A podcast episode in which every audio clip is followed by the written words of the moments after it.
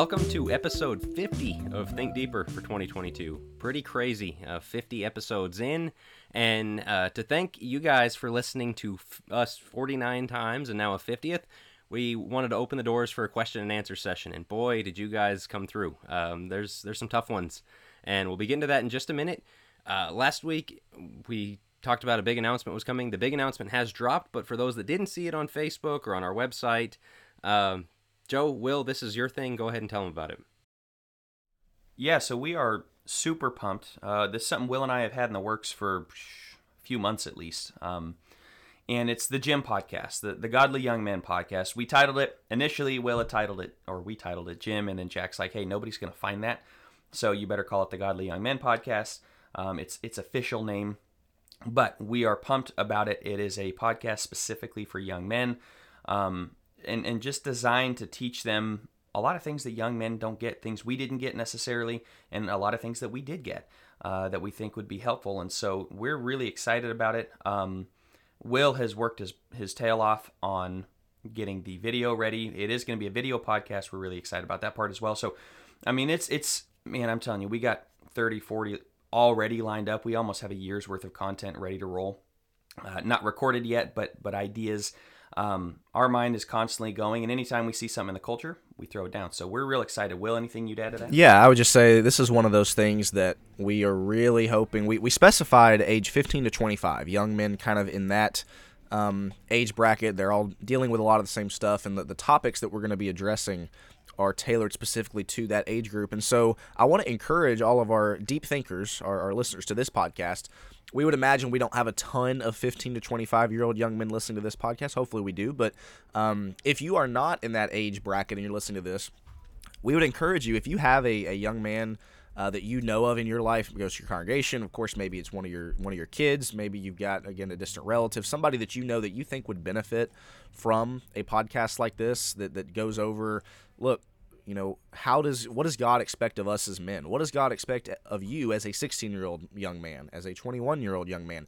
If you've got somebody that you know that needs answers to those questions or is looking for answers to those questions or just really again wants to go in a different direction than the way the world is going point them to this podcast. Again maybe they're not listening to this one but so so point them to the godly young men podcast either on youtube or any podcast platform we're super excited about it. Episode one is, is going to be coming out January 3rd on every Tuesday on YouTube and the podcast platform. So, again, let, let people know about it. We're really excited about it. And we're going to be doing more on Instagram and YouTube Shorts as well. We realize that's where, where young kids are today. We will not be doing TikTok. Uh, go back and see our Think Fast on TikTok. Uh, I'm, I'm, we're deaf on it. Not going to happen.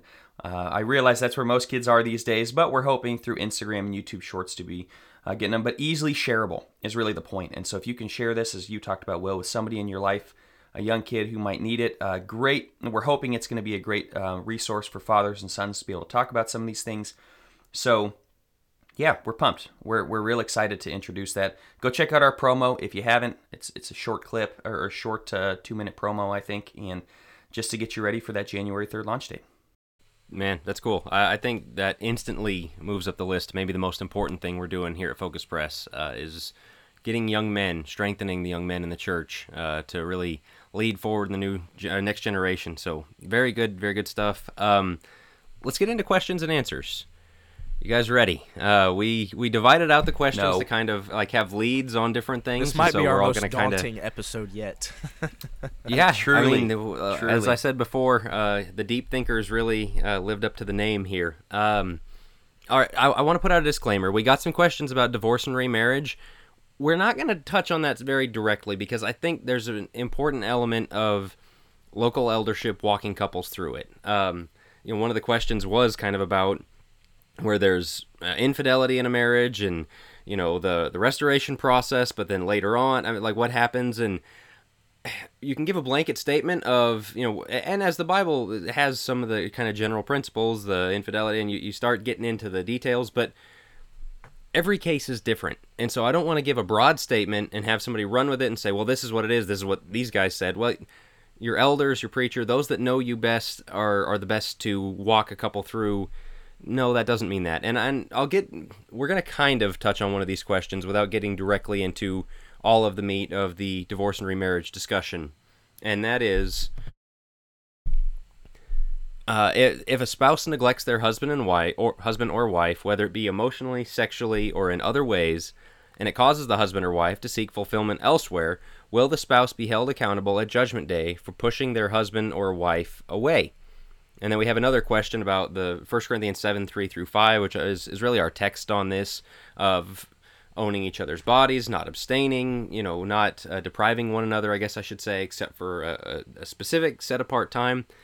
And so it, it's very much like the lust and modesty discussion, right? It's it's not anybody's fault but your own. You are responsible for yourself. And so if somebody goes and commits adultery, they can't go, well, it's, it's their fault. On the other hand, in the same sense of modesty, you're responsible for yourself. If one spouse is just like, you know what, I'm not feeling it. We're gonna, you know, um, have sex three times a year, and you're just gonna have to deal with that. You know, I I just don't have a high sex drive, and so we're gonna do it, you know, once every two three months, and that's just not my problem. It is your problem. Um, and and we get this is one of those things that we're we're really bad at in this day and age is we see an extreme and go anything but that. Okay, but what does it mean? And so we talked about this on our marriage episodes, you know, the the guy, "Oh, I need it every day." Okay, this is not licensed to say anytime I want, drop everything you're doing, we can go have sex. It's not that. On the other hand, there is something to it. There is some level of owing to one another. And so I'm going to read the verses because it goes into our next question as well, which which Will will lead us into. 1 Corinthians 7 3 The husband must fulfill his duty to his wife, and likewise also the wife to her husband. The wife does not have authority over her own body, but the husband does. And likewise also the husband does not have authority over his own body, but the wife does. Stop depriving one another, except by agreement for a time, so that you may devote yourselves to prayer and come together again so that Satan will not tempt you because of your lack of self control. So, when the question is, is there any accountability, responsibility for that? You're not responsible for the other person's adultery. You're responsible for yourself, and that is wrong. You will be held to account for that. You guys have anything to add, or you want to roll the next one into it, Will, or what do we want to go? Well, it's so it's so easy. I'll just say real fast, and I'll I'll kick to you, Will. But uh, it's so easy to blame the one party for the egregious error. There's two sides to every story, and I see this in therapy all the time. There's two sides to every story. Somebody comes in and they're just you know i can't believe he did this. And the more that you dig into it it's like i can.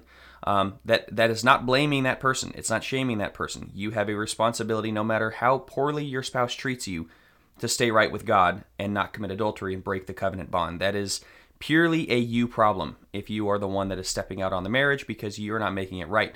I think there's a specific um, part of this for guys. You will stand in the judgment for your wife you are, we're going to get into head coverings in a bit. You are over your wife by the chain of command and by the hierarchy and authority given to you by God.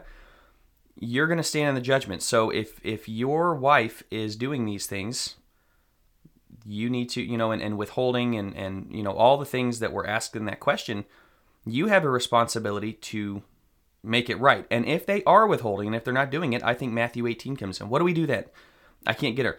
Nobody wants to take their spouse to the eldership but I'm sorry, that's that's if they're a brother or sister in Christ and they are refusing to listen and, they're the doing the same Jesus exact lays thing. Out right. That's the pattern Jesus lays out. So, uh, Jack, I, I want to add this one thing. Um, with the then this is again why we're not getting into the whole divorce and remarriage thing because you know you use the infidelity exception and this is a really common thing that happens unfortunately is a couple is just basically all but divorced living in the same house can't stand each other, not sleeping right. together, any of that stuff for years.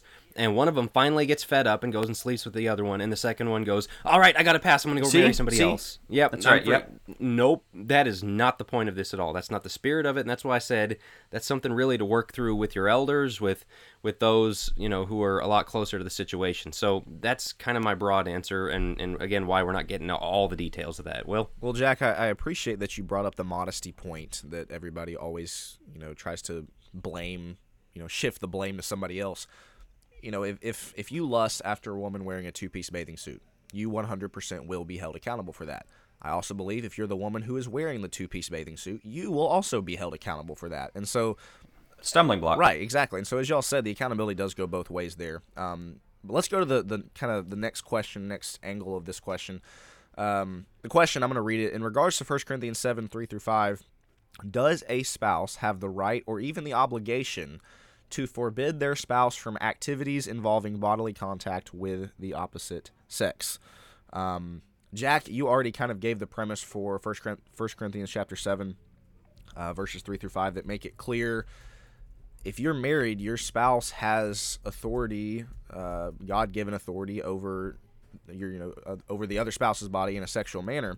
And so, but with that being said, when God founded marriage, when God instituted marriage as a one flesh union between one man and one woman for life, He's the one that kind of put the the the uh, prohibitions on extramarital bodily contact, right? Obviously, if you're married to somebody and you're engaging in things like that, in activities where that is something that's very prevalent, especially if it's in a sexualized manner, that is a problem. And, and obviously, this question doesn't give specifics on what activities we're talking about, but you, you think about things like obviously dancing. Um, and, and you know if you're doing that with somebody that's not your spouse that's very you can very easily come into bodily contact with somebody of the opposite sex others uh, playing sports some sports obviously if you're playing tackle football or something like that um, so guys i don't know what else you have to add i'm there's there's always been a hesitation, and this is something that's kind of been taught to me. When a female who's not my wife goes in for a, a, a hug, right? I've been taught and trained go for the side hug, right? That's just something that that you sh- that you should do, and and I think that's kind of the spirit of this question is that you as a spouse should be going out of your way to avoid extramarital bodily contact, is the way the question has it, with somebody who's not your spouse. You should be going out of your way to avoid that. And so, if you are actively in, engaged in opportunities uh, where that is something that is prevalent, my answer to the question, just straight up, is that a spouse does have the right. I'm not sure about necessarily an obligation, but does have the right to say, "Look, I'm I'm not really comfortable with you doing that." You know, if I'm playing, if if I was in a tackle football league, a co-ed tackle football league, and my wife came to me and said, "Look, I'm just not really comfortable with you tackling other females." I she would have the right to tell me that's not something that, that she's comfortable with me doing. And again, in my opinion, that's something that I need to respect her enough and love her and say, "You're right. I'm not going to do that anymore." And same thing, same thing goes the other way around, vice versa. What do you guys have to add to that? Well, this is exactly, I think, the point of verse four. The wife does not have authority over her own body, but the husband does. Likewise, also, right? Vice versa. We always jump, as Jack pointed to, the extreme. Well, you know, that doesn't mean that the husband can tell his wife, you know, every last thing about whatever it may be. We always go to what it doesn't mean, but what does that mean? And why would a husband exercise that authority? Well, to protect his wife from from potential issues and to protect himself from jealousy and to protect himself from lust or from uh, her from lust. And so it's a matter of spiritual protection in this moment. And if the husband looks at it and says, This could potentially cause my wife to stumble or me to stumble in jealousy, then no, we're not going to do that. And so if they have their own spiritual reasons as to why, uh, yeah, I think that's exactly what this verse is about, and vice versa. The wife has the same ability to say it to the husband. You know, you're getting really close with the.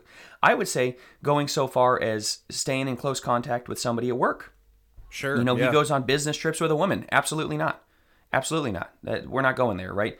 I, I'm not comfortable with you going on a business trip with a woman. And if um, if you as a spouse, has every right to say that. And if and if you as a spouse push back on that, to me that's revealing some kind of heart problem in and of itself. If if if you're going on on business trips with somebody that's not your spouse and your your spouse comes to you and says look i'm not really comfortable with that and you push back on that and you say you know how dare you? I have the right this and that there's probably some some problems going on there. The point is in a marriage you as as husband and a wife you belong to each other. And anything that that has the potential to come in between you two you guys talk about and you guys figure that those things out. And so again to answer the question directly joe i, I think you you summed it up pretty well. You as a spouse do have the right to kind of say, "Look, I'm not really comfortable with that. Let's let's let's not do that." Um, Jack, how about you? Yeah, no, I think you guys have, have said it well. Um, I mean, there people will say, "Well, this kind of thing is just a gateway to being controlling." Like, well, you know, if you get to that point, we'll handle that. If he's saying you can't right. leave the house, or if she's saying, "I don't want you to ever talk to or make eye contact with another woman," but there's a broad spectrum before you get to that. And I mean things like we've we've talked about before.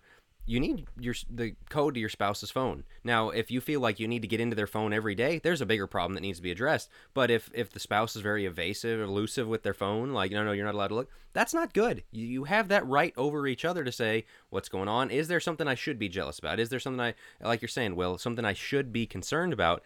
And I think one of the other things that will happen in this situation is the spouse will say, "Well, I wouldn't have a problem if you did it. I wouldn't have a problem if you, you know, hung out with uh, uh, with a, a woman. You know, the, the wife might say, "Well, I wouldn't have a problem if you went out to lunch with a woman." It doesn't matter if you would have a problem with it. If they have a problem with it, that's exactly what this is teaching: is you submit Right. to them.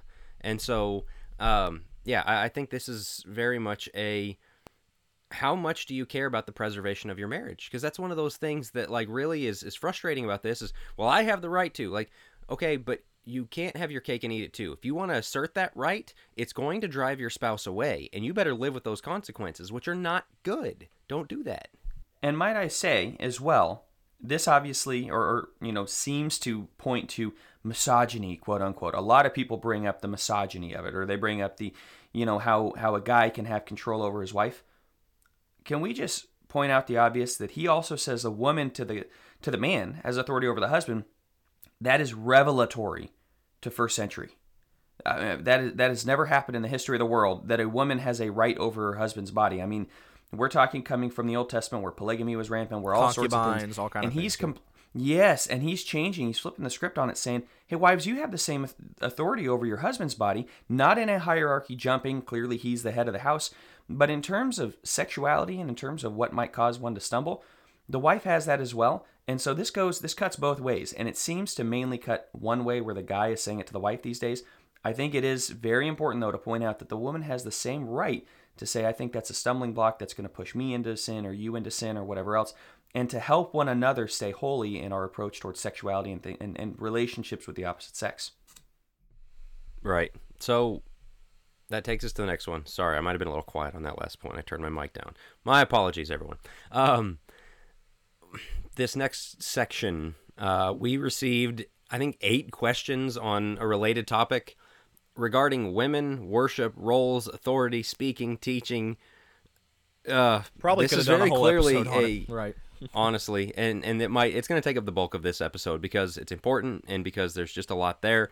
Um, it's very clearly something that, and and I mean, these are people from all over. Some of them I know know each other and have been discussing it together. Others, I don't think we're at all. Like this is very much a broad issue that a lot of people, a lot of women especially, are considering. Um, and so, where do we want to start on this? Want to start with the head coverings one? Women remain silent. All right, next question. okay, we had uh, we had the idea, and this Oh, would I have was been wondering funny, if but, you were going but to tell wrong. this story. Oh, man. yes. Yeah, of saying, all right, we've asked our wives to join us uh, for this point, and then not have them say anything. Again, just we, we didn't want the accusations of. sa- It, it, it anyway. We're So we'll just tell you the around. joke instead of actually doing it, right? That's right, exactly. right, right. We're not mean enough to actually do it. No, okay. Um, let's do the head coverings one first, I guess. Joe, lead us in. oh man, uh, why do you do this to me? So Hang on, let me get my pop- let me get let me the get my popcorn ready, Joe. Let's put that at Yeah. the back Okay. because I think it's you a want culmination it's, of it's everything gonna. else. I was gonna say let it's gonna take a lot. Let me get Yeah. to this. Will you do yours? Yeah, so the question reads Is it a quote unquote worship assembly when we label it as such or when all the elements are present? Person goes on to say, I think this is often confusing for members and especially visitors when women are participating at sometimes uh, when they are gathered to learn and worship and then not at others. And so, obviously, the spirit behind this question is about essentially when or when, when is it okay for women to speak um, in Bible classes and Can they speak in Bible class? Yeah. Right. That's and we you know that that's kind of spelled out a little bit later on. Let me address that first that first the first part of that question about a worship assembly. Um, talking about when we label it label it as such or as when all the elements are present. A couple things here. Obviously, in the Church of Christ, we are very heavy into our counting number type things, right? We got our five steps of salvation. We got to have our five acts of worship, and so that is something that's drilled into us repeatedly. Guess what? You never find in Scripture anywhere the phrase act of worship and also the phrase worship assembly. Um, I think too often we can get tied down to kind of checking our boxes and getting our little, again, cute number countdown. I would say, because the person asked, what- do all the elements basically have to be present? If we get together and we sing, we take the Lord's Supper, we pray, but there's no sermon, was it still worship? I would argue yes. If we get together and we sing and we we have a, we listen to a sermon, we take the Lord's Supper, but there's no contribution, is it still worship? I would say yes. Again, there are people that would argue no, it's not worship unless all of the elements are present. And again, you really think about this question. I think deep down we all know what worship is. Worship, first of all, has to be an intentional act. It has to be something that's done deliberately. You don't accidentally worship, it's something that's done intentionally. And so the question about women being able to speak look, if, if we're coming over and, and ha- if you're coming over to my house and we're having a singing together, no sermon going on, no, no, you know, no Lord's Supper being taken, obviously, but we're singing. Does a woman have the right to lead a song? I would say no, because that is we're actively involved in worship to God. If you're coming over to the house and we're having a Bible study, is that is that worship? I would say no. Once again, I, to me, there's some common sense that goes with this. A, a Bible class or a group Bible study is not worship. It, singing to God, taking the Lord's Supper, praying to God, those are things that are worship. And the question about women, as always, and especially specifically look at First Timothy, a woman cannot teach or have authority over a man. That that's the, the question is about authority.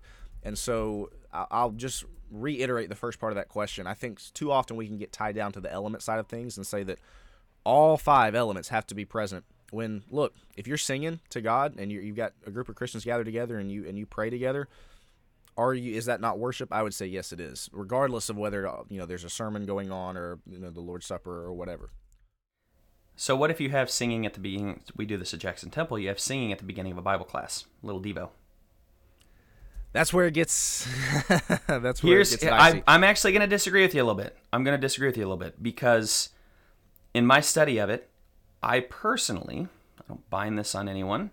Maybe I should. I don't know. I'm going to jump right to the Bible class question. Of, and I agree with you in terms of worship. At the same time, if we go to our, our key text here is, is 1 Timothy 2, and there's a few different ones, but 1 Timothy 2 is going to be a big one. And notice what he says in verse 8. He says, Therefore, I want the men in every place to pray. The men in every place to pray, lifting up holy hands without wrath and dissension. And then he says, likewise, he goes right into the women. It's it, the I want or I urge that goes back to 2 verse 1.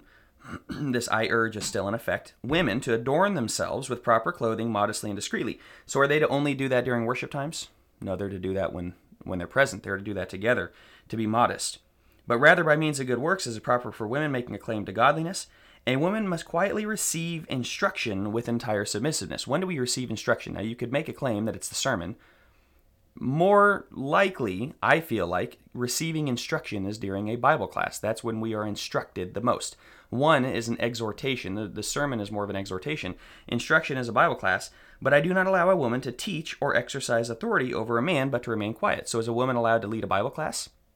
Well, no. Why not? It's not a worship service. Well, because she's not allowed she has to teach. Authority, so if we're right. holding to some of, correct, if we're holding to some of the rules, she can't teach in a Bible class. So what about remaining silent? Oh, but she can do that. So, well, which is which let, is which? let me hold your feet to the fire here.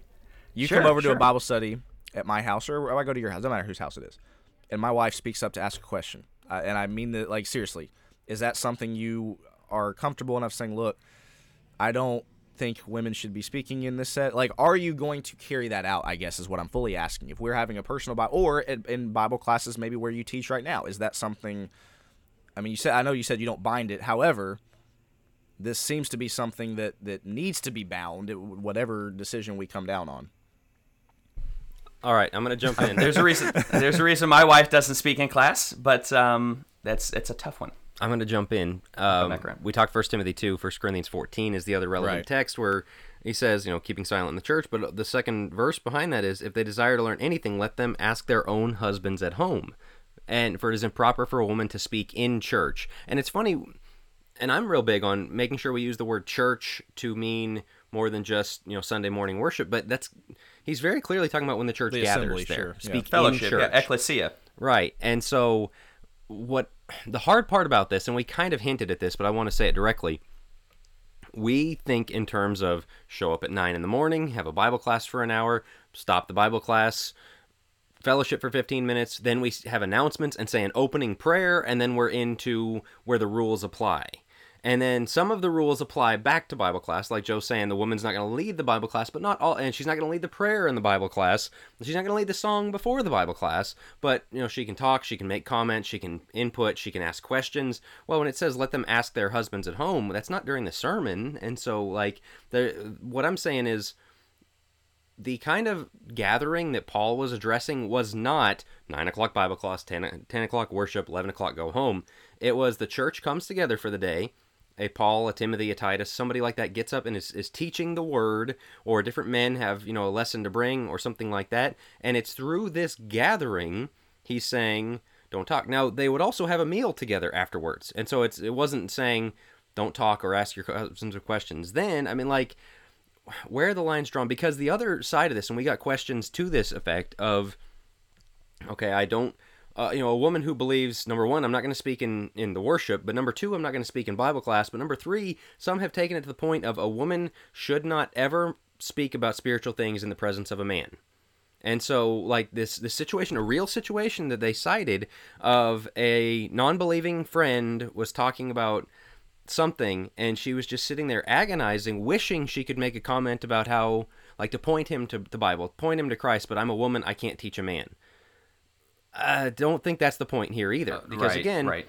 1 corinthians 14 is in church will brought up the home devo thing it says let them ask their husbands at home that is that kind of situation just because you're gathered with another couple that doesn't mean you are the church okay so together. you would differentiate and so it there. seems a very I would. I would. I now that I still don't believe, you know, because of the authority thing. I think 1 Corinthians 14 is a lot more specific to the Sunday gathering. I think the authority thing of 1 Timothy 2, as Joe was getting at a bit, is a little bit broader. It does say the men play, pray in every uh, place, teach and have authority over man. And so, you know, if, if we all came to your house and you're like, all right, Rachel's leading the Devo tonight, we'd be like, well, right, hang on a right. second. You know, but the idea that they can talk more because the other thing like let's you extend this out to its its extreme that means when allison and i read the bible to our kids at night allison would have to not say a word or or even if it's just me and her you know like talking about the bible like man i thought that sermon was good today yeah like she can't say anything well only, right Right. I mean, there but that's are letting ask your husband well, at home. There's a and we haven't brought in familial Aquila and. Priscilla to this. It says that Aquila and Priscilla, or it actually says her first. Priscilla mm, and Priscilla. Aquila pulled Apollos aside and taught him the way more more perfectly. That really heavily implies she did some talking there, and that that's okay. But there's also limits to where that can't just keep scaling up to where she can do anything. So let me let me dig a little would say. deeper here, and I know we don't want to just spend all of our time on this question, but the Eh, why not? the No, it's, I was gonna say it's worth where digging you into. differentiate with the home devo thing and the assembly, I, I suppose. I, I'm thinking more so. Let's take a Wednesday night class. I guess my argument would be I don't see a ton of difference there. Now maybe you would say, well, the Wednesday night assembly, the whole congregation's there. Okay, well, let's say the home devo, most of the congregation is there. Is the difference there simply well, one is a quote unquote assembly and one is a private gathering? Because to me, again, you could have a Bible class in somebody's house. You know, you could have your Wednesday night gathering at Joe's house or at your house. And so if you're okay with with somebody with a woman speaking at the home devo, you know, but not at the Wednesday night Bible class, I guess what's the difference there in your mind, Jack, specifically since I'm not sure if Joe differentiates from there. But Jack, if you differentiate between those two, what's the difference? Just that it's not all the church coming together as an assembly, or what, what's the difference there in your mind? I think there's something to be said for uh, you know a church sanctioned thing of the elders or the, the leadership of the church putting something on like hey this is something we're doing together because again when you keep scaling that back all right me and allison sitting across the table from each other talking bible is not a church sanctioned thing she's allowed to do more there but again if we had you guys over we're also going to apply that rule that says Allison can't lead the Devo. Well, but even I would I would say this as well. Even at our own table, she's not leading the Devo when it's just me and her and the kids. And so we we bring some of this down to a degree. I think the women must keep silent in the church thing. Let them ask their husbands at home thing is specific to the church sanctioned gathering because this whole section in 1 Corinthians 11 and this is why we put it with the head coverings thing because there's a lot of overlap uh, starting in, in the middle of 11 is about the assembly is about the sunday gathering of the church and the use of gifts and the different things that they, they do together and, and who's supposed to talk and not talk and doing things in orderly manner. And part of that is women you don't get to lead this. You don't get to talk. In fact you don't even get to ask questions. Ask your husbands at home. And so um, and you say well what if she doesn't have a husband? Well she can ask the elders she's kind of under their headship then move on to that. Um, and so I I do think there's something a bit more to the church sanction thing, the church gathering thing. Um, but you know, it so you're right. this is a hard thing. Very. Uh, yeah. I'll, I'll I'll bring Joe back in in, in a home devo. Joe and Alyssa, me and Allison, Rachel and Will. Um, you know, now you've got a, a, decent amount of the church together there, right? Um, if we're sitting around the kitchen table talking about the Bible or or going over a podcast episode we did or whatever, they're gonna chip in. They're gonna say, "Oh, I thought this point was interesting" or whatever else. Are you supposed to say, "Hey, ladies, pipe down"? Right? No, no, no, no. but uh, then if we move into the living room and we gather in a circle and we're doing something more official, I like this is where it gets we start really singing hard. some songs, exactly. And yeah, it seems well, like the line if is we in a say an different opening place prayer, essentially. Yeah. What is what does he say though? A woman must quietly receive instruction. It seems to be in a time of teaching. This is why at a at a kicking it around, we're talking about you know we're talking about podcasts, we're talking about whatever else. That's not a time of instruction. That's a time. Of I think discussion. it can be though. When we sit down, I think it can be. But when we sit down and it, it can it can be instructive. I would not say that's instruction. I would not say we're opening the scriptures and and Alyssa's going to open the scriptures. Go well. Let me tell you all about what you know First Timothy two and and start teaching us. I don't Well, see that the being- instructive thing is where people get that idea of I can't ever talk about the Bible in front of a man in case I accidentally teach him something. Right, and I think that's wrong. I think it's it's a more specific when we're sitting down to take a leading role in in the discussion, and there's the husband and the wife present. I believe it should be, but then you have the the Priscilla and Aquila of, of who gets. But that's kind of a that's a little out there because we don't know who technically led. We don't know why she was there first. We don't know if Aquila was was deaf and she had to uh, interpret for. Her. We don't know. I mean, there's all sorts of things, and so using that as the one example is a little bit difficult. But I would say I err on the bet. This is why I don't bind it. Is I err on the better safe than sorry end of it, especially in the Bible class. The home devo. I think there's circles of authority as we've talked about inside the home. I think when a man is inside the home versus when an eldership and a, and a you know people of authority are in there, who is she usurping? And we have to ask, what's the purpose of this in general? For a woman not to exercise authority, Right, that's that's the so spirit behind this it. is where we get into, and And and, that's First why you have a lot of women that speak in in Bible classes. They say, "I'm not trying to take a leading role." My problem is how many comments until she takes a leading role. We've all sat in Bible classes where a woman from the the pew or from the chair absolutely led the Yeah, discussion and didn't ever say anything other than a question. But all she does is lead the discussion where she's going to go. Well, where's the draw the line? Was it at the uh, fourth one? Was it at the fifth question? Was it at the seventh question? Was it at the second question? So that's the once again I err on the better safe than sorry. Am I going to bind that to your wife or to anybody else? No, I trust that their heart is in a place where they understand whether they are leading with authority or, or you know, if, if they're in submission or not. But I believe that to be, be better safe than sorry, the way to receive submission or to receive instruction quietly with submission is not to say anything. Well, and to be clear, That's my in belief. First Timothy chapter two, to, to anybody who might be on the complete other end of this, saying, "What on earth are these misogynistic, harsh guys talking about?" When Paul lays it out in First Timothy, what does he appeal back to? He appeals all the way back to creation. He says it was Adam that was formed first, then Eve. Adam was not deceived, but the woman being deceived fell into transgression. This was not, and again, for all the people that in uh, congregations that argue, oh, women should take a even more expansive role than they have now because they appeal to the culture argument, right? Well, it was back then in that culture, that was just the way women way it was. Paul's not appealing to culture here in First Timothy two. He's appealing all the way back to creation. Um, so yeah, I, I think overall here, the disagreement is simply like where it is with a lot of things. Where do you draw the line? And you know, Right. At what point are you exercising authority? At what point are you teaching someone else? Because that is the whole point of remaining quiet. Um, but yeah, I, I think that's a discussion worth studying for those that are listening, worth studying on your own of where you fall on it. And I do believe there is a conscience aspect here where if I were to come down and say absolutely not, somebody could easily make the claim, but I'm not exercising authority. Um, which may be true. Maybe they're not exercising authority, but then we get to ask your husbands at home or ask somebody else in a different one. So I think both are kind of covered. I guess the only issue But- I would have with sorry, Jack, the only issue I would have with Joe with your position of well, I'm not going to bind it. Are you going to bind it if the woman gets up and teaches the class? I would hope so. And you know what I mean? And so to me, you're going to bind And it maybe it's a there. You gotta cowardice on my part. Other other place. it's a maybe- cowardice Well, on my I- part to lead. Yeah, I think there's black and white and gray. You know, and and like getting up and teaching, that's very black and white. Sure. Um, right. you know, wrong. asking leading a yeah, song. Uh, okay, and so that's what I wanted to get to is we got questions on some specifics. So I'm going to run us through those specifics real quick before we get on to the next thing. Um, you guys give a brief. You heard me. uh, brief uh, response. Is it permissible for a woman to read scripture in a small group Bible study?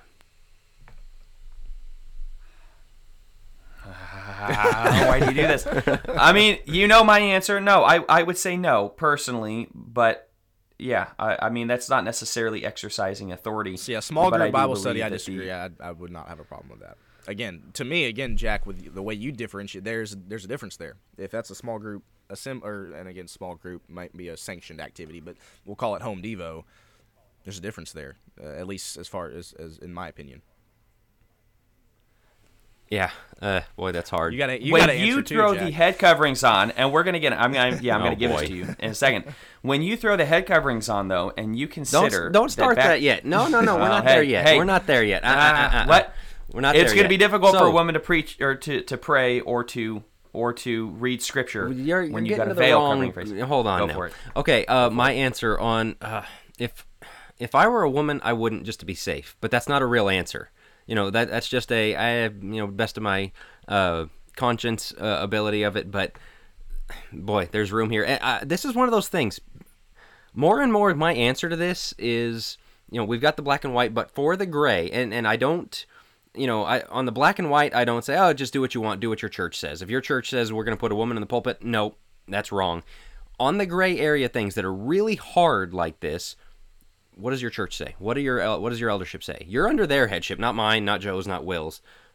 Work on that first of all. I think there's there's real wisdom in that in letting them set the bounds of your gray area, which is going to be a significant factor in my next book. So keep an eye out. Um, all right, so we did uh, women reading a small group Bible study. What about announcements? You know, we say, oh, well, we haven't started the worship yet, and so we're taking announcements before the opening prayer. And so a lot of times a woman will say, well, you know, lunch at my house on Tuesday, whatever it is. Yes or no? I'll go first on this one. To me, and I think deep down we all know this, that is an exercise of authority. You're taking a role where you are out in front, kind of again, even if the worship's not started. I think deep down we know what an authority structure is, and we know when somebody, whether they intend to or not, and I don't know if this is on your list, Jack. Same thing with a woman passing the Lord's Supper. They're not speaking. They're not, you know, you know, saying anything. I mean, like one of the people One walking the- down the aisles. Yeah. I've had people Yeah. that have argued no problem with that because women aren't speaking. What is it? What is it still though? It's a leadership role, whether or not they're talking or not. It's an order, yeah, authority. yeah, it's an authority role. and It's an authority position, regardless of whether they're speaking. And so I, I think that applies to announcements as well. So my answer would be no. Now, are you talking about a woman getting up in front of the church and giving announcements, or a woman from the pews saying, Yeah, "Hey, and remember"? just hollering out, you know, like, "Hey, do we have anything else to say?" And a woman raises her hand and says, "Well, we're going to do this. Don't forget to say that." Man, the think deepers are killing us here. Deep This thinkers, is Joe. Brutal. I think it's whatever deep. Th- what did I call them? Think deepers. I think yeah. The whoops, wrong, wrong, other way around. Deep thinkers. Um, I get that wrong every time. I think. Anyway, um, uh, I mean, yeah. Clearly, if, you're they're wondering leading why we're, a we're problem. kind of stuttering a Um, bit here, Jack did not give us these particular questions. He's kind of putting us on No, the spot he didn't. Uh, this is on the spot, man. Um, no, okay, this, the scripture one was on there. The announcements was something that Okay, came to fair me. enough, Uh, fair somebody asked, brought up later. Okay. Um, yes or no. Joe? Well, I, I, well, nah. I mean, I because it has nothing. I would personally, if they have a husband, I would personally rather have them tell their husbands, and their husbands can can do it just from an authority. It's same thing with. We'll get into the head coverings again. I'm not trying to jump ahead, but with with the angels and, and things like that. I mean, there's a, clearly a structure that's intended to take place in the assembly where the husband is supposed to be the leading this. And so I would say from that perspective, if she has a husband, let her ask her husband to give the announcement. Um, my mom does that. I appreciate okay, it. Okay, but I hold think, on. So you if she doesn't have a husband, she can blurt it out. No, I think you can wait until after or remember to talk to somebody outside of the assembly time when we're all sitting there. Okay, yeah. Personally. So yeah, uh, which is So the no. same answer, right? Uh, Whether it's a husband or another man. Um, yeah, no, I, I, I think it's not good because number one, it's it's somebody brought up in one of the questions. It's often confusing for members and especially visitors. Like, okay, yes. we're keeping silent, you know, and it, it's that thing I talked about. That's a very arbitrary structure. The clo- the opening prayer, the closing prayer, everything that's in between here counts, but before that, anything goes. Not really. Okay, I mean, if you got the whole church gathered, seated in the auditorium together, we're talking about the the things going on in the church, announcing things, prayer requests, whatever else uh, yeah, no, I, I would just no. And again, why can't you pass a note to the elder that's going to make the announcements? You know, pass a note to your husband, whatever else. Just just keep it clean. Just don't do that. Okay, then uh, there was one more, and I, I brought this up. Uh, the idea of a woman evangelizing a man, teaching a man, you know, like she shouldn't say anything uh, spiritual in front of a man because she might teach him, but especially like a non-Christian man. Should, can a can a woman evangelize a lost man? I think the answer very clearly. I think we would all agree is yes. Yes. Because the First Timothy thing, the whole point of First Timothy is the house rules of God. How one is to conduct himself in the household of God. First Timothy three fifteen. Uh, the oikonomos, the law, the house law of God. You've got the rules of your house. This is how you live in this house, and the rules in this house is the women don't teach the men. That doesn't mean that if you're out in the world and you're a woman who comes across a man who's lost and maybe seeking, and you have a chance to invite him to church, or you know tell him, hey, Jesus loves you, and you know repent or whatever the case may be that's not wrong okay i mean like you think about and and I, I hate to bring this up because the egalitarians use this to establish women preachers which is the biggest stretch in the world it, it's, it's such a stretch i'm amazed they didn't tear a muscle that the women were the first ones to tell the apostles that jesus was risen that doesn't mean it's okay for women to be preachers on a Sunday morning. Like that's that's not what that means at all. But it does clearly establish the precedent. They were able to share very valuable spiritually minded information with them. Like, oh, I'm sorry, we can't tell you that Jesus is risen because uh, no. I mean, that's what you're that's what you're telling people evangelistically, right? Is Jesus is risen. Oh, let know? me ask and this. What define evangelize? Like, like narrow that down a bit because I guess my question would be: if you're leading a Bible study with somebody, a guy and a girl are present, can the girl say anything? You know what I mean? Like, obviously, there's a difference in door knocking and you're having a conversation with somebody. Hey, you know, consider that versus sitting down, studying the Bible together. This person is interested in becoming a Christian. You know what I mean? There, I feel like there's levels. So when you say your answer is yes, would that include all the way up to man and a woman sitting down studying with a potential convert and the woman maybe even leading it or doing most of the talking? What, what's what's the line there for you personally? I mean, I think where a man is present, he should be leading it. But you know, let's say, let's say it's a you know girl in high school or college or whatever else, and her classmate, you know, uh, she just kind of strikes up with a guy at the desk next to her, and they start having spiritual conversations. The idea to say, no, no, no, you're not allowed to do that. You know, now if if you can bring, if you can get your preacher, you know, somebody else to come along and and help on that uh, as it gets closer or moves along, sure. You know, but uh, you know the idea that well he's just going to have to go unevangelized because I'm not allowed to speak about spiritual things in front of a man. That's not the point of of these verses. And I would say you're trying to. They're not in the. He's not in the church, and so you know you're establishing. Are you usurping the structure of the home for a woman to speak inside a Bible study with a non-Christian? Not to speak to lead it. I would say the husband needs to lead it. Why? Because we're trying to show this man the headship of Christ and what is a mirror of the headship of Christ. The husband and wife, right? That's a big part of marriage is for the husband to show that the headship. So when we when the husband sits back and lets the wife do all of the talking, all of the evangelizing, the husband goes, "Yep, uh-huh, okay, sounds good." You know, and then the guy gets into the church and realizes uh, women are to be remain silent like well hold on why did so i think when a man is present yeah it should show that should be an example to the non-christian of what marriage is supposed to look like what christ and the church is supposed to look like what god and christ are supposed to look like as we get into in 1 corinthians 11 we're about to transition to so when a man is present yeah i think he should be leading the study am i okay with a woman speaking inside a study with a non-christian yeah i think so because it's not about exercising authority over that man or over her husband but the man should be leading. But that may be, so, be I, don't know. Say... people rip that apart. To give a quick like personal example, um, my dad converted when Joe and I were pretty little. Uh, and my mom, through that whole time, she was a Christian before, uh, had been doing a study with an older Christian lady that had been teaching my mom all kinds of stuff. And so when dad was, you know, becoming a Christian or had just become a Christian, he, he asked that lady, "Hey, can can you teach me too?" And she's like, "No, that's not that's not how this works. Uh, I'm I'm just not going to do that." Now, unfortunately, there wasn't like a guy to step up and do for him what the woman had been doing for my mom, and we really need that kind of thing. But like, you know. Uh, Hence she, the gym podcast. Yeah. There you go. Um, Sorry, a little shout out. But you know, there, there. I think it's it was it taught him a good lesson about the church of like we don't just throw these rules out the window for convenience sake. Um, and so I think you're onto something there, Joe, of you know saying like let's do what we can to operate within these parameters. Uh, Will, did you have something before we move on to the the big one? All right, Joe, get us started. All right, all right. So the question that came in is basically what are we to do? And I'm I'm actually trying to find the specific question here. Um, what are we to do about head coverings? Should a woman wear a head covering? Um, I have studied and studied. My wife has been studying this for a little longer than I have.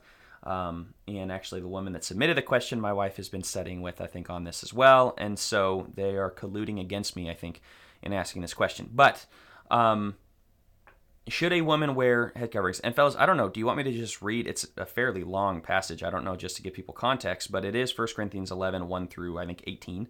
16 should i read that here or should i just kind of go off i feel like that's a little i would encourage just um, for the sake of it we can hit the high, high points yeah i'd encourage I, the listener if yeah, you're listen not, to the bible if you're not familiar with it go ahead and pause the podcast now and go read it but yeah because joe's going to be getting a lot of the stuff obviously from there there you go so this is the main the main passage that you're going to get this from and I mean, the main idea is he's going to establish structure. He's going to establish hierarchy right at the very beginning, right? Christ is the head of every man, the man is the head of the woman, God is the head of Christ, which is an interesting, fascinating discussion all on its own about Christ submitting himself to this day. Um, every man who has something on his head while praying or prophesying disgraces his head. So he talks about the man. And the interesting thing about this is we're going to have to cover the spectrum. There's people that are going, What in the world? What do you talk about head coverings? And there are people that are already wearing head coverings and the gamut in between, some that are studying it. So we're going to try to touch on on each part here. If you have never heard of the head covering, it's just not discussed in the church. If you've never heard of this, the main tenet is you know, we follow to this day that a man should not wear a hat while praying. Does any man wear a hat while praying? No, he disgraces his head. We believe in that. So when Paul says a woman is to wear a head covering in praying and prophesying, when there's when there's information coming down, when a prayer is being said, and a woman is to do that, um, we kind of throw that one out the window. We don't throw the guy one out the window, but we throw the girl one out the window, and we say, well, no, that's just because it's always been that way. No, a priest had a turban on his head. A priest had a hat on his head. Certainly, culturally, if you're going to take that approach, culturally, guys, pagan priests prayed with with hats and, and things on their head, um, head coverings. So this was a fairly new teaching. Matter of fact, this was a brand new teaching. I don't think we see this anywhere else in Scripture where a man is is to actually cover his head. We see Moses wearing it, so we see men wearing those things. Here he's saying why? For the purpose of headship, to show that the man is head over the wife. He's not to wear it. As a matter of fact, it says he disgraces his head. And in studying for this, interestingly, talking about in verse four, while praying, and prophesying, disgraces his head. There are discussions on okay, is he disgracing his physical head, his cabeza? you know, his, his physical head? Or is he disgracing the head over him? Sorry, a little Spanish in there. That, I was going to say that's that's not the Greek. I know that much. yeah, no, no, no. A little Spanish. That's that's from a TV show. Sorry, um, nobody will get that reference. But anyway, um, I certainly didn't. If yeah, I, I don't think either of you guys watch that one. Anyway, it went over my cabeza. oh my word! Oh, goodness, you idiot. So, what head is he talking about here? is he talking about his physical head or and and the things that I was reading made a case that he's talking about he disgraces the head over him which would be Christ. He's actually disgracing Christ because Christ has given man rule and authority, dominion, going back to the dominion mandate of Genesis 1, and it it disgraces that by wearing the head covering and by showing submission when man is the pinnacle of God's creation. So when a woman is to wear a head covering, it is to show submission to her head, which is man, which is the husband. So then you say, is it just for, this is just for married women, right? It's talking about husbands and wives. The problem is in the Greek, the Greek words for husband and wife are the Greek words for man and woman. That's why we say when at, at you know certain weddings, I, man and wife. We'll say that's kind of weird. Why would they say man and wife? Well, it's old, going back way, way far, a long time ago. You know, horrible way to say. It's historical to say a man slash husband is the same word, wife slash. So is he talking just to married women? I don't think so. I think he's talking to all women in general, that they are to show submission to man in general. It's a submission thing. So, should they cover their head? To me, you know, let me also, sorry guys, I'm gonna have to turn. There's such a broad thing. I'm telling you, I read and read and read and read. There's so much to cover here. Let me let me say the central thing that most people say. They will run to this is cultural.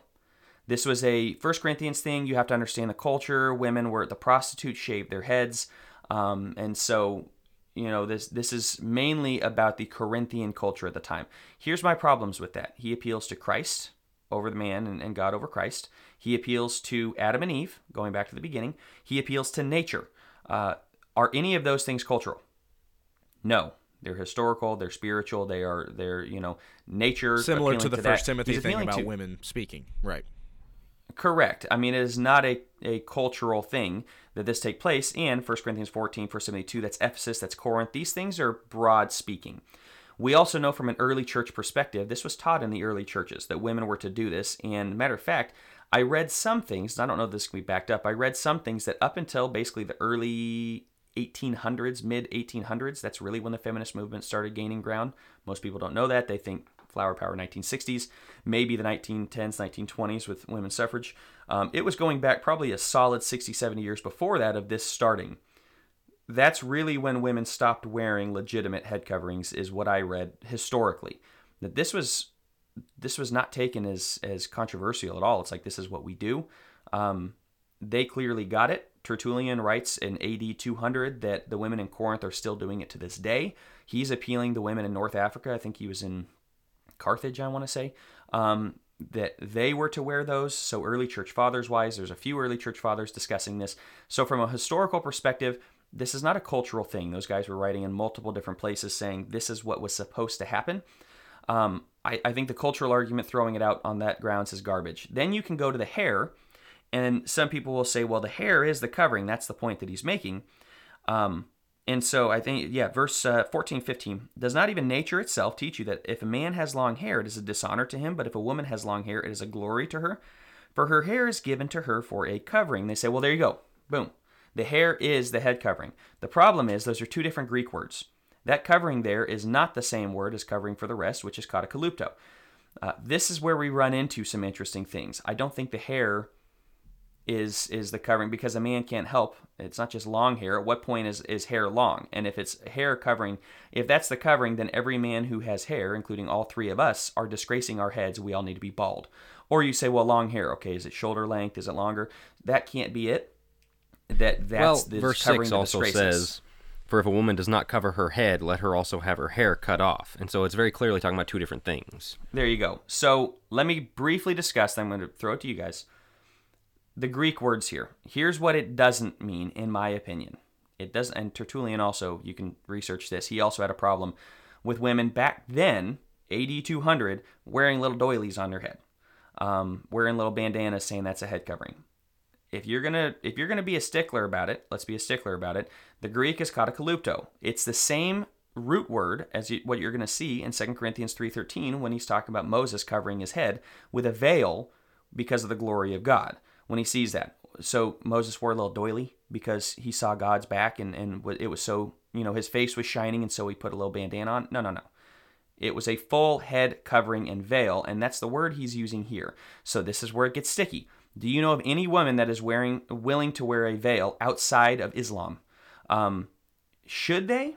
This is the question that, that we need to dig into here because uh, now recently heard of, you know someone that doesn't want to cause a disturbance in the church, doesn't want to cause issues amongst the church and and cause that division. Um, which actually says the contentiousness in verse 16. And so they say, I'm not going to wear it, even though I know that's probably what I should, but it would freak people out too much. Therefore, um, I'm not going to wear it. I can appreciate where they're coming from, but I think if we're going to dig into actually abiding by the Greek, it would have to be a veil. Fellas, that's a basic understanding. I didn't even really give my position on it, but I want to throw it out to you guys. Well, well, you can't throw it to us without giving your position. Come on now. In studying it, I used to say if it's a symbol of authority and if it's going to look exactly like Islam, people aren't going to get the point. You're just going to look Islamic. You're going to look like somebody else, you know, like you're going to look it's not going to accomplish what it did. Now, some people say, well, the wedding ring accomplishes the same thing. That's garbage. Uh, no, it doesn't. This is clearly a symbol of authority where people walk into the church and go, oh, there it is. And I think, Jack, you had made the point off air about the little doilies. Nobody's walking into the church going, oh, that's a woman under submission. You walk into somebody who's wearing a veil, a full head cover, yeah, that's that's a woman under submission. I think that's the point he's going for here. So yeah, it, it I need to study a little more. Um, I think we're I'm still open to interpretation, open to study, but as I'm looking at it right now, it very much seems like it's not a cultural thing. It is something that should be done, seemingly, but again, I'm open to, to study. So, would your characterization be because what it communicated back then would no longer be what is communicated today? You're talking the veil. Again, if your wife walks, you know, wears a full head covering with the veil on Sunday morning, a visitor's not going to go, oh, well, I definitely know what that's for. So is your argument because people aren't going to know what that is that it is not quite as necessary as it uh, as it used to be? Used to be, but used to be my thought. But the more I read, the more it's like that wasn't super common back in the day then either. Women wearing these head coverings all around. Matter of fact, early church, anytime they stepped out of the home, they put this on. I don't think Paul's calling for that here. I'm not calling for that. He's talking about a, an assembling of the church together, not going out to Walmart. Um, clearly, Paul's not talking about Walmart. He was more of a Target guy. Uh, no, just kidding. Um, but it's that's what the early church took it as is to show a symbol of authority or symbol of submission everywhere, even though that wasn't culturally like the the Grecian or the Roman women weren't doing that. So for me to say, well, it doesn't mean what it used to mean back then, I don't think it meant what it used to mean back then either. Like people, it was it was standing out. It was different, noticeably different. Um, I think that's one of the main points. So I have two questions, and Joe specifically, since you were the one that uh, took on the workload of this as far as studying for it. You briefly hit on it, verse 15. If a woman has long hair, it is a glory to her, for her hair is given to her as a covering. And I think you you mentioned the fact that it's not the same Greek word if it's basically my question for that is so what is he talking about then? If he's not talking about the head covering specifically being given what is it what is he talking about? What is it what is the covering it's given to her for? That's question one. Question two is in the next verse. Verse 16 if anyone sees beacon we have no such custom. Again if that's what what is your interpretation of that and how does that play into this discussion? So the covering, my interpretation of it, um, in talking about for Harris given to her as a covering, is to initially separate the man from the woman. That a man would know, you would know a man and you would know a woman clearly.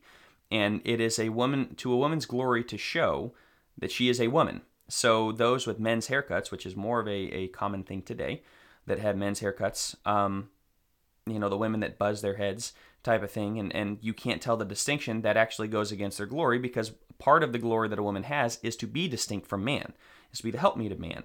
Um, so that's more my interpretation of that verse is it was given to help show distinction between man and woman between the genders or the, the sexes. Um, and so it's given for that reason. Different covering it's that's not so much a submission thing as as much as a distinction thing. That's my understanding but then also verse 16 if one is inclined to be contentious we have no other practice nor have the churches of God. I read a few interesting things on this. One of the takes, and I don't know where I fall on this fully, one of the takes is that the first off, in digging into the Greek, because I looked at the Greek, um, as a matter of fact, I think I still have the interlinear pulled up. The way that the interlinear reads on this specific verse, but if anyone thinks contentious to be, we such custom have not, nor the assemblies of God. It's, it's Greek is that not like written Yoda. the way we yeah, exactly. Uh, Greek is not written the, the way that it is in English. This is why there's different translations, is it's not a word to word. Um, but he says, if anyone thinks contentious, or if anyone's going to be contentious, we don't have that custom, nor the assemblies of God. So it seems to be we don't. One of the things I read is the custom was to wear head coverings. The custom was for women basically to, to wear head coverings. That was the custom back then um, in the churches, that the Assemblies of God had this custom. Some people are going to say the exact opposite. The We would rather them not wear head coverings than to be contentious and cause problems. And so why wear it at all? The flip side of it is no, the, the custom was to wear head coverings in the churches. Don't be contentious by not wearing head coverings or by using your hair as a covering. Um, I don't fully know where I fall on this. I think that one seems to be a bit of a stretch, but I have more study to do on that one. Um, the idea of I think the whole thing is we're not inclined or we shouldn't be contentious about this because there is a clear headship and structure and hierarchy to be taken place. And when you usurp that or when you don't wear it or whatever else, that goes against the hierarchy of God, that goes against the, the assembly of God, um, the churches of God, that there is a hierarchy established of God over Christ, Christ over the church, uh, or Christ over man, man over the woman. So don't be contentious by messing that up. Basic understanding. I, I again, that one's tough, and I did study all of this. There's just a lot there, a lot of different interpretations. I don't know that I fully come down on one side specifically for that verse. All right, time to cross-examine. Um, all right. Oh, so very clearly, it's a thing that's needed because it would seem as if she is claiming authority, and this is to say, no, no, no, I'm not claiming authority. And that goes back to the point here that's driven is while praying or prophesying. And how you interpret that is is very big in all this. I was reading something where you're saying well you know that's anytime the church prays. It's it's not. Because if you parallel it with 1 timothy 2 i want the men in every place to pray. The praying is not hearing a prayer it's doing praying and prophesying very clearly if somebody prophesies, it's not that they're hearing somebody else prophesy because he gets into all that in chapters 12 through 14, the gifts and all that. Uh, and so this is, and we know that women had spiritual gifts. We know Philip's daughters in Acts 20 or 21, four of them, four prophet sure. daughters. You know, you had uh, women prophets really throughout the Bible. But what you notice with, at no point to any of them, even in the Old Testament, get up in front of the assembly kind of thing. You know, that some people reference Huldah. There's like a few verses on her, and like out of the entire Old Testament. Somebody goes, see, that's that's why we can have women preachers because hold it, no. What happens right. is she is at home and they go to her and ask, hey, what do we do about this? And so she speaks from there. And so women were occasionally gifted with the gift of prophecy as they were in the early church as as Joel too prophesied that they would be is that you know your sons and your daughters that that this is going to be universal these spiritual gifts are not just going to be to men and not just to Levites but you know so it's a broad thing and so, I would not say it's cultural. I would say it's situational in that we don't have those gifts anymore. We don't have women leading in this way. Because the other thing about this is, this goes back into our last discussion. It's very clear women are talking, but then you go to 1 Corinthians 14 that says women are keep silent in the church. And so I don't believe this is speaking about a, a worship assembly because there's another reason to believe that as well. Notice in verse uh, 18 and Paul in the Corinthian letters does this. He goes from one thing to the next to the next to the next to address the problems they're having, things they've asked him about. You know, he says, "Now concerning this," or "What about this?" Verse 18, For in the first place, when you come together as a church, I hear that divisions exist among you. And that's when he goes into the Lord's Supper thing, waiting on each other and all that. But he says, you know, in the first place, when you come together as a church. Well, you don't talk about them doing something together as a church for 16 verses and then say, and first of all, and so that tells me that the head covering discussion is not about the worship assembly. It's not about the gathering on Sunday because he transitions to that in verse 18. And the other reason I know he's not talking about that is he's talking about women actively praying and prophesying, which he later forbids them to do. And so to me, this is a very specific instance in which women had these gifts and were able to prophesy and it like it was an important thing that God gave them, but when they were going to utilize that gift, they needed to make it clear, I'm not trying to be the preacher. I'm not trying to, to start my own thing here. I'm not trying to lead. I'm, I'm making it very clear I'm not above my husband because that's one of the other things we deal with today with egalitarianism is how is a woman under her husband if she's the preacher and he's in the pew, right? Like that's it doesn't work that way. She's over him as a spiritual leader. Well, a prophecy and he's praying in the spirit these these tongues the things that he's about to get into are very clearly God gave these women a gift to say certain things, but when they say it, it needs to be made clear hey, I'm not trying to usurp my husband here. I'm not trying to claim I'm the spiritual leader here. I'm simply a channel for this thing that God has given me to say. And by the way, I'm not allowed to do that on Sunday when the church is gathered. This is a specific gift that I was given and I'm putting it to use, but hey, don't anybody get the idea I'm doing something different with this. I my interpretation of this whole thing because of that is that this was situational and when those gifts went away we don't have women praying uh, and prophesying in those ways. We don't have women leading prayers in front of men or speaking in these ways. And so i, I think but we do have 1700 we do have 1700 years of history of women wearing it in the church. I, that's a little broad because the other thing you know there's this appeal to oh it's a universal principle. Okay if it is why did they not do it for 4000 years? It's not a universal principle, and so you know some people have kept it, but I, I don't. I wouldn't say that every Christian everywhere did it for seventeen hundred. But if we're gonna say we're if we're gonna say universal question, or if it's a univer- or not a universal thing, or this wasn't the way that it was. Yeah, it wasn't the way for man to uncover. Is it okay for a man to have a hat and to pray with his head covered? Right, and that, that is a, a fair Are, challenge to it. That is the right, and that's what I'm saying. Is it was in the Old Testament? They were perfectly fine to do so. This is a brand new teaching, and if it was just for that time, then are you comfortable with a man praying with his head covered now?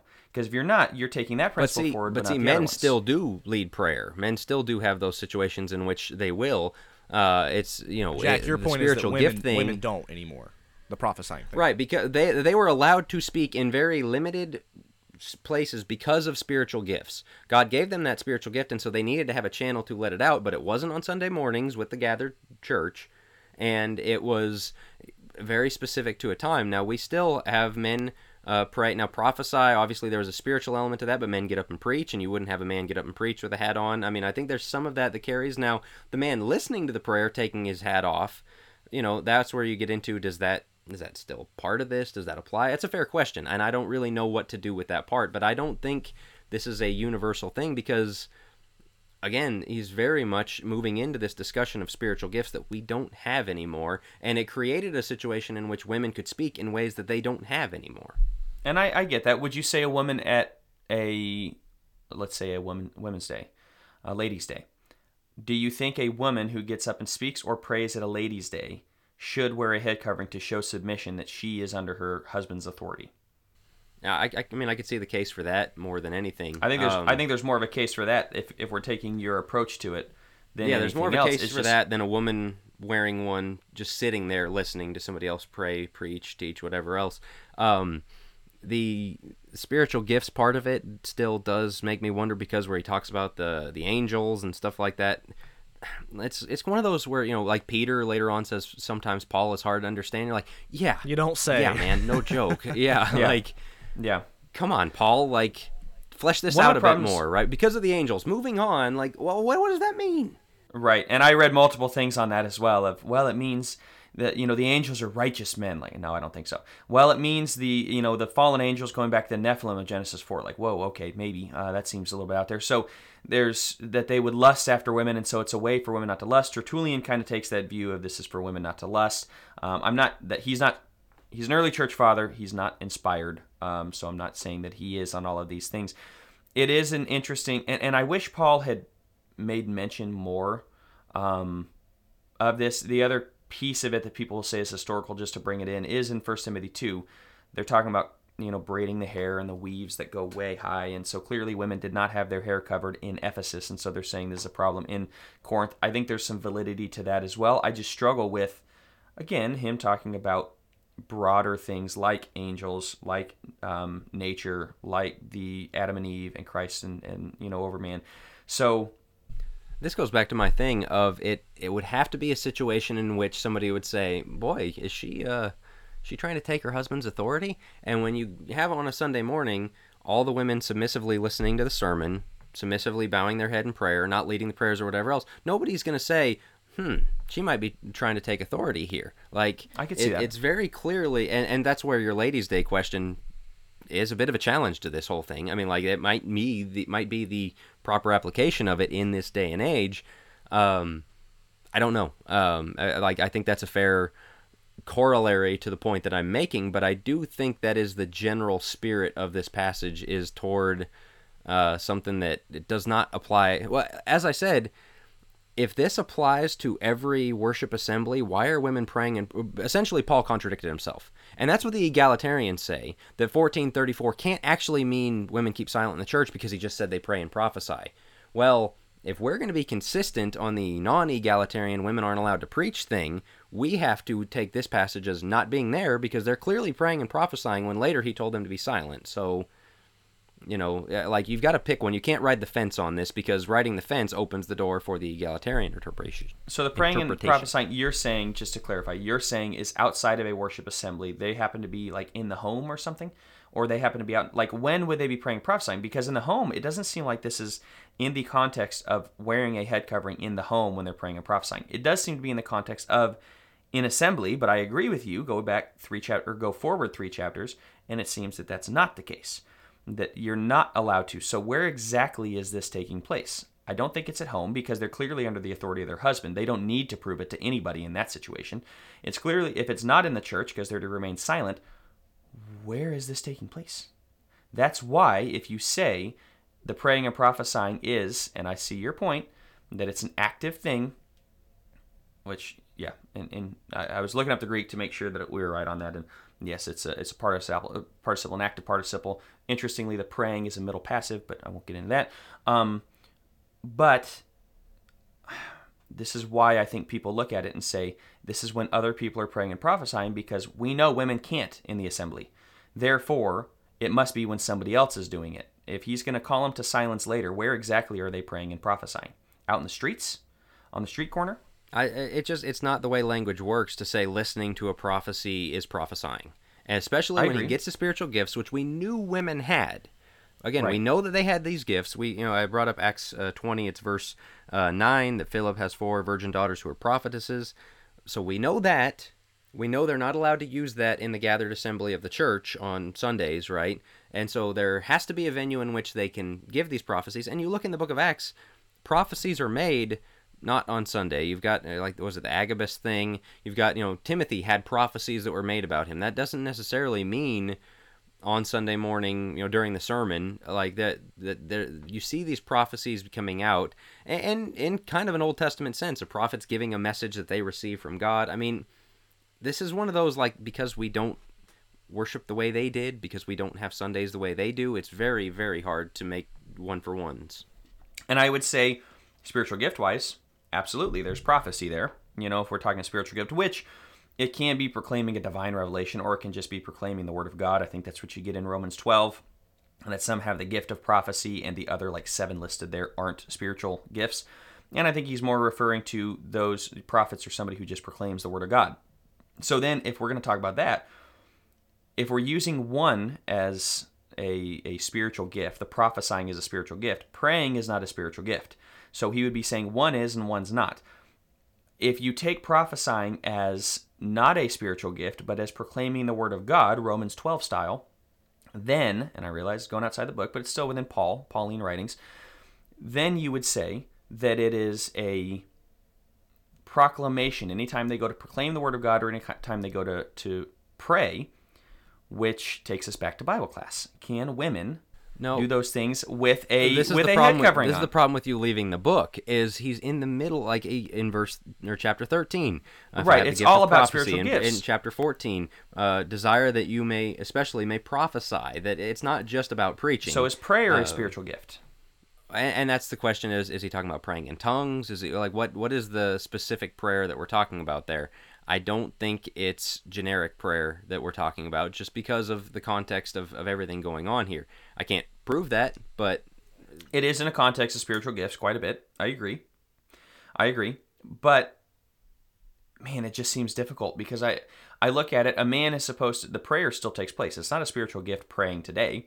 A man is supposed to pray. And a man is supposed to get up and give instruction. It's not prophecy from divine revelation, but man is still doing that to this day while uncovered on the head, even though the priests, if we're going to go, if we're really going to go wild here, we could say, well, the priests used to have turbans, the high priests or what whatnot, or the priests used to on their head. We are the priesthood of God, jumping on over to Peter. Like, we could go crazy if we're going to say that. And therefore, maybe we should be wearing something on our head. And he's clearly saying that's not the case, and that's continued 2,000 years. This has not, though most of the early church understood it to continue. So that's. I see where you're coming from. I think it's a legitimate case to say this is specifically in the realm of spiritual gifts now that those are done away with. I do struggle with the historical side and the fact that he's appealing to things that aren't necessarily having to do with spiritual gifts. You two um, have you two have laid in terms of laid it out so incredibly well, and, and as somebody who does not have I have not come down necessarily on either side uh, because I haven't studied near as much as as you two have. Um, I think you, you laid out the two sides of it very well. The question that, I, that I'll have, and I'm not sure what the plan is if we're going to continue with the questions or if we're going to kind of let this be the wrap. You we've we've made the argument, or Joe, I think you made the argument before about the better to be safe than sorry thing. Does that apply here? And uh, Joe, I guess I'll let you go first since you, since you kind of were the leader of this question can an argument because I've heard that argument be made that well I'm really not sure but honestly to be rather to be safe than sorry I'm gonna go ahead and do but the problem is they always do the little bandana thing. But it I guess does that argument have any credence? What, what would you say to, to somebody who makes the the safe rather be safe than sorry argument? I mean I'm I lean more toward that. The problem you run into is the better safe than sorry is really drastic. If you're gonna do it right if you're going to do it It's according to the Islamic Greek veil, and according to, right. it's got to be the veil the same way that Moses had the veil after after seeing God or the back of God, um, with the same root word there. So uh, it's it's easy to be yeah better safe than sorry. That's a really easy approach when you're putting a bandana on. That's a really difficult approach when you're putting a full veil or even a Catholic, you know, all the way down the back, even if you're not going to cover the face. Um, then you say, well, what's the head? Define the head. Is the head a, you know, just from forehead to the crown of the head, kind of the back? And if you cover that, then are you fine, or do you have to cover all of the hair? Once again, not to keep appealing to this guy, he just wrote on it the most. Tertullian believed it was all the way down to the shoulders. Um, so, yeah, I, I agree that there could be some better safe than sorry, but if you're going to do it right, then the safe doesn't appear very safe that could potentially lead to contentions and divisions in the church because people just are that way. And they would feel judged if somebody started wearing a full veil and they weren't um, or they feel that we have muslims worshiping in our midst. And that might be so yeah you've got some some things to wrestle with if you're going to take the safe better safe than sorry approach. Jack what are your thoughts? Yeah no um I've made my case for why I, I don't think it's applicable today. I'm not 100% with that case. And so, I mean, like, better safe I'm than not sorry would mean 100% go with ahead and- mine. right. Better safe than sorry would mean go ahead and do it. But like you said, that comes with a, a cost of its own. And so, I, I, I don't know. So now that we've Um, thoroughly confused our listeners, Right. Yeah, exactly. Let each be convinced in his own mind uh, Yeah. to a degree on this. Uh, you know, again, the teaching of your church, as I've said before, we are not elders uh, over any of the listeners, and so we're not elders over anybody. But um, you know that I, I think there's there is a degree to which that uh, is part of it. Now, let me ask this question real fast yeah, just to throw it in. Husband Oh, comes to a different conclusion than the wife.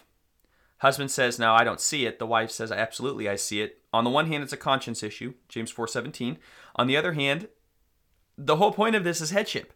And so are you to accept his headship in in the understanding of no, I don't need to because he is the one as your head saying I don't believe that that's showing headship or I don't think that's necessary. What are your thoughts on that? And I If I she- have my thought, but if she thinks she needs to do it, she needs to do it, and he can be Uh, okay with thought. it. If he thinks she needs to do it and she doesn't, I think she needs to do it. okay.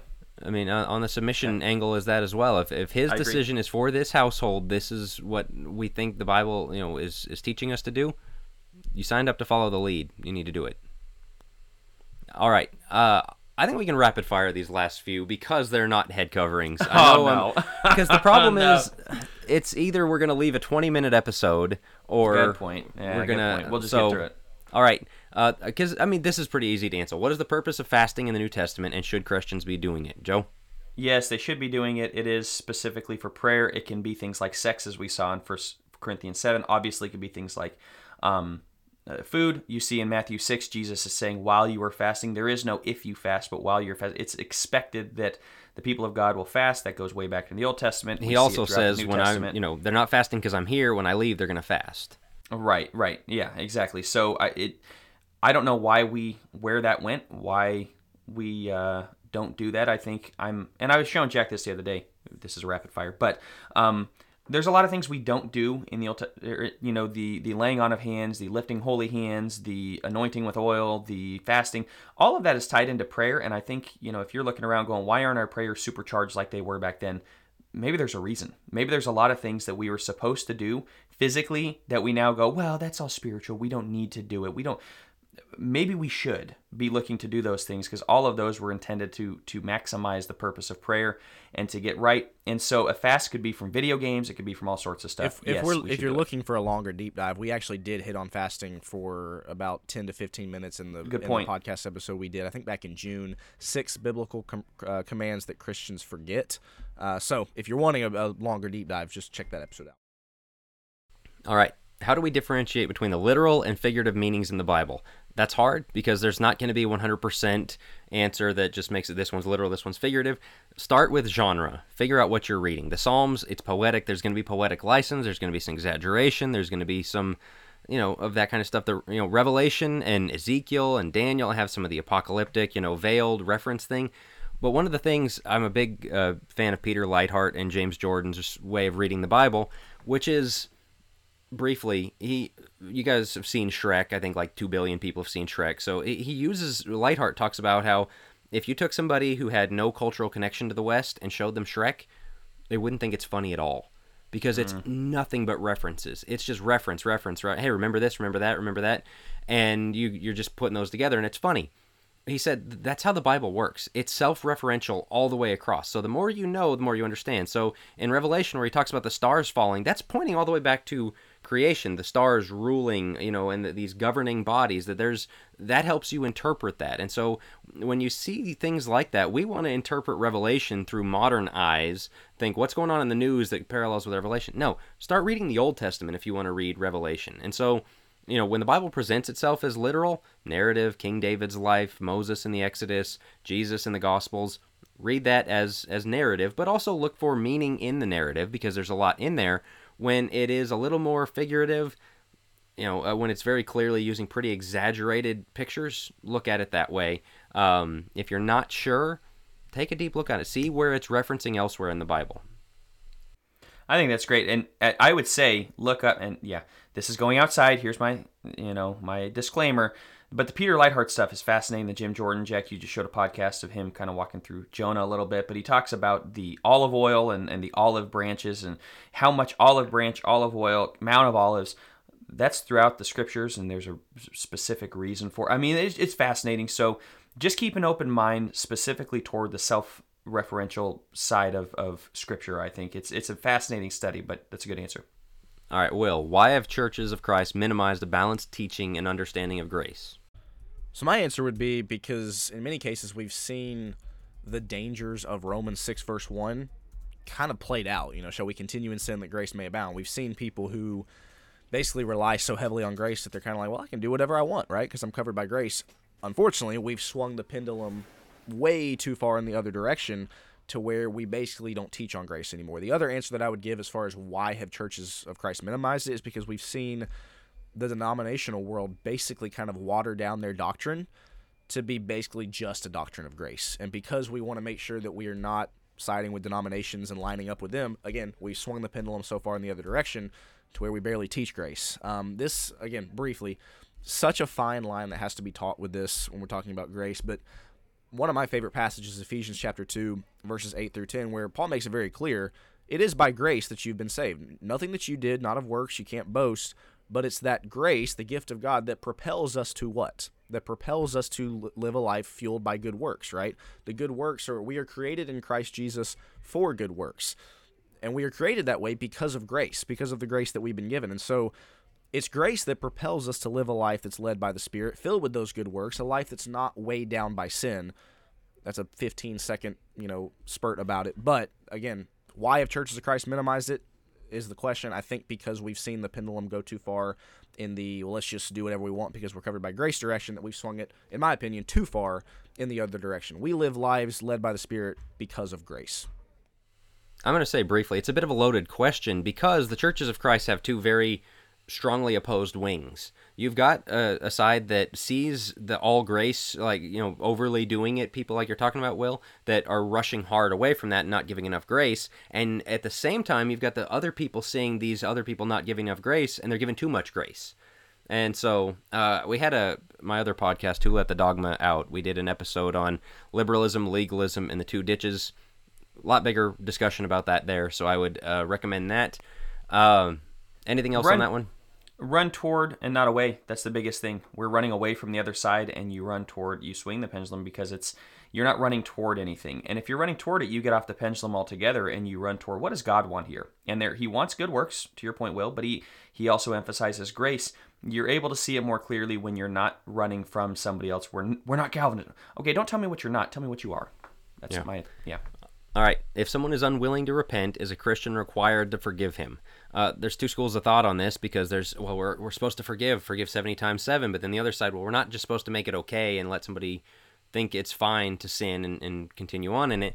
And I've explained this before. I, my really simple illustration is you're across the table from somebody who maybe has sinned and done something wrong against you. You hold a piece of paper in your hand that says forgiveness. You are not to withhold that thing and demand they meet certain circumstances before you relinquish it. But you're also not supposed to walk around and put it in their pocket and say, You're forgiven, don't worry about it. You put it on the table. You have extended forgiveness. They still have to reach out and grab it. They still have to repent. They still have to say, You know, it was wrong to do that. You can't just tell them, Hey, it's okay, don't worry about it. Because if they're wrong before God, they need to know that. And that's, you know, Jesus talks about if your brother has something against you, if you've done something against your brother, make those things right extend forgiveness.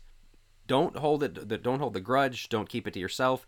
But also don't force it on the person and just blanket statement say it's the problem okay. that I see with that one real quick because I agree that's a great illustration is that there are Christians that will basically kind of give the attitude that well I they've got to come begging on their knees right? And and you're sitting up on top of this throne and they got to come crawling up to you to, to for you to forgive them. That's not the way that it's depicted at all in scripture. You are supposed to be the one that extends that forgiveness. Now whether or not you know again like you said you can't put it in their pocket but it is your responsibility to make it available to them to extend that and if you're sitting there holding it back saying nope they got to come to me first before i do any of that kind of holding a grudge you probably got a heart problem that would be my short answer to that yeah i would say if if they're you know we certainly can't hold a grudge I am of the belief that God doesn't forgive us if we're not asking for forgiveness, if we're not repenting. Um, you know, God is a God of forgiveness. Yeah, but that works two ways. Like it, we have to fulfill our part of it to be forgiven, which is the reaching out and taking it. And I believe that somebody apologizing, repenting, forgive him 70 times 7. Yes, that's assuming he's coming to you asking for forgiveness 70 times 7. If he's not, well, I forgive him, and, and no, he's still a horrible person, but I forgive him. No, they do need to make the effort to come to you and say, "Brother, I wronged you, and that's and I'm sorry. That's not right." Do you need to forgive him until then? You have to have a heart of, "I'm willing to forgive him." But he hasn't accepted. He hasn't reached out to to take my forgiveness. So it's not that I hold a grudge. I don't hate him, but I don't. Yeah, I, that's that's one of the problems I have with the illustration is when you pass it out. What does that look like? I'm willing to forgive him, but I'm not going to blanket forgive him. That's you putting it in the pocket. I'm not going to blanket forgive him. So the illustration works. Is what you're just saying. But but I'm saying, well, to to Will's You're putting point, it out there is you know, I am uh, the minute he comes to me, I'm ready. That's it. Sure. It, it, it has been extended, but it hasn't been forced on him. Um, and that's all I'm saying with that. All right, we've got two left. Um, Paul seems this one is uh, we assigned to Joe. Paul seems to say that everyone who is a Christian has the Holy Spirit in them. 1 Corinthians 6, Romans 8. It also seems that he sees baptism as the time when we receive the Spirit. Uh, a couple, you know, 1 Corinthians 12, 13, Titus 3, 5, and 6. This seems to fit with what Jesus said about needing to be born of the water and Spirit in John 3, and Peter's statement that those who repent and be baptized will receive the gift of the Spirit, Acts 2. All of that context to say, why then is that, uh, uh, I can't read, why then is it that those in Samaria did not receive the Holy Spirit when they were baptized in the name of Jesus. Acts 8 details how the gospel went to Samaria, people were baptized, and then Peter and John were sent by the apostles to um, bring the Spirit to these people. So, a very interesting question. Joe? Yes, it is. Um, a couple different answers. I'm going to throw it to you for what I think is the ultimate answer, what I think is correct, but I should say more correct. I do think that Luke goes back and forth quite a bit in Acts to the miraculous and to the the physical indwelling that we get. I think there are two separate spirits, quote unquote. Not really. I mean, it's the same spirit, but in terms of one's able to do. And right after this, in the uh, in in chapter eight, we have Simon the sorcerer who's asking for the spirit. Now, if it was just a physical indwelling, the the seal of our redemption, Ephesians one style, why would he be asking for it? No, he's talking about he wants to be able to do miracles. He wants to make money off of the miracles. It's in that context. So it seems that they're going to impart that Holy Spirit. However, you could easily make the case that no, they didn't have the Holy Spirit at all, including the indwelling. And Jack, go ahead and give your answer because I think that that sums it up quite a bit. I think it's a keys to the kingdom thing. Um, the apostles, especially Peter, open the door to the Jewish people in Acts chapter 2 with their preaching. Uh, and you have the outline of Acts in Acts 1 8 to Jerusalem, Judea, Samaria, and the remotest parts of the earth. Here, the gospel goes to Samaria. They're not really full Jews, and so it's opening the door to a new group of people. The apostles have to be there for that. That was a privilege that they got.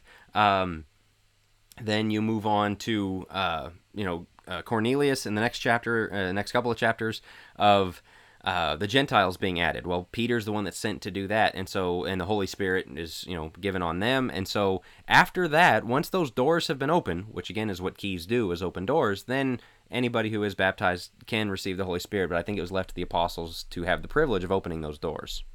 All right, we are going to wrap right there. Uh, we want to thank each and every one of our listeners who submitted questions. Um, keep keep the questions coming. This was something that we really enjoyed. We we enjoyed reading the questions and uh, we enjoyed putting the study in and answering the questions. There is no doubt we will do another one of these at some point. So if you've got a question, hey, before you forget, go ahead and send it to us. We'll put it in our file uh, for whenever we do another one of these Q and A episodes. Again, we we always appreciate the feedback. We, you know, this podcast is called Think Deeper, and we just really appreciate that our, the listeners are doing just that, are, are thinking deeply um, about Scripture, about the way that God intends us to live our lives. And so, again, we, we relish these questions. We love questions like these. So keep them coming.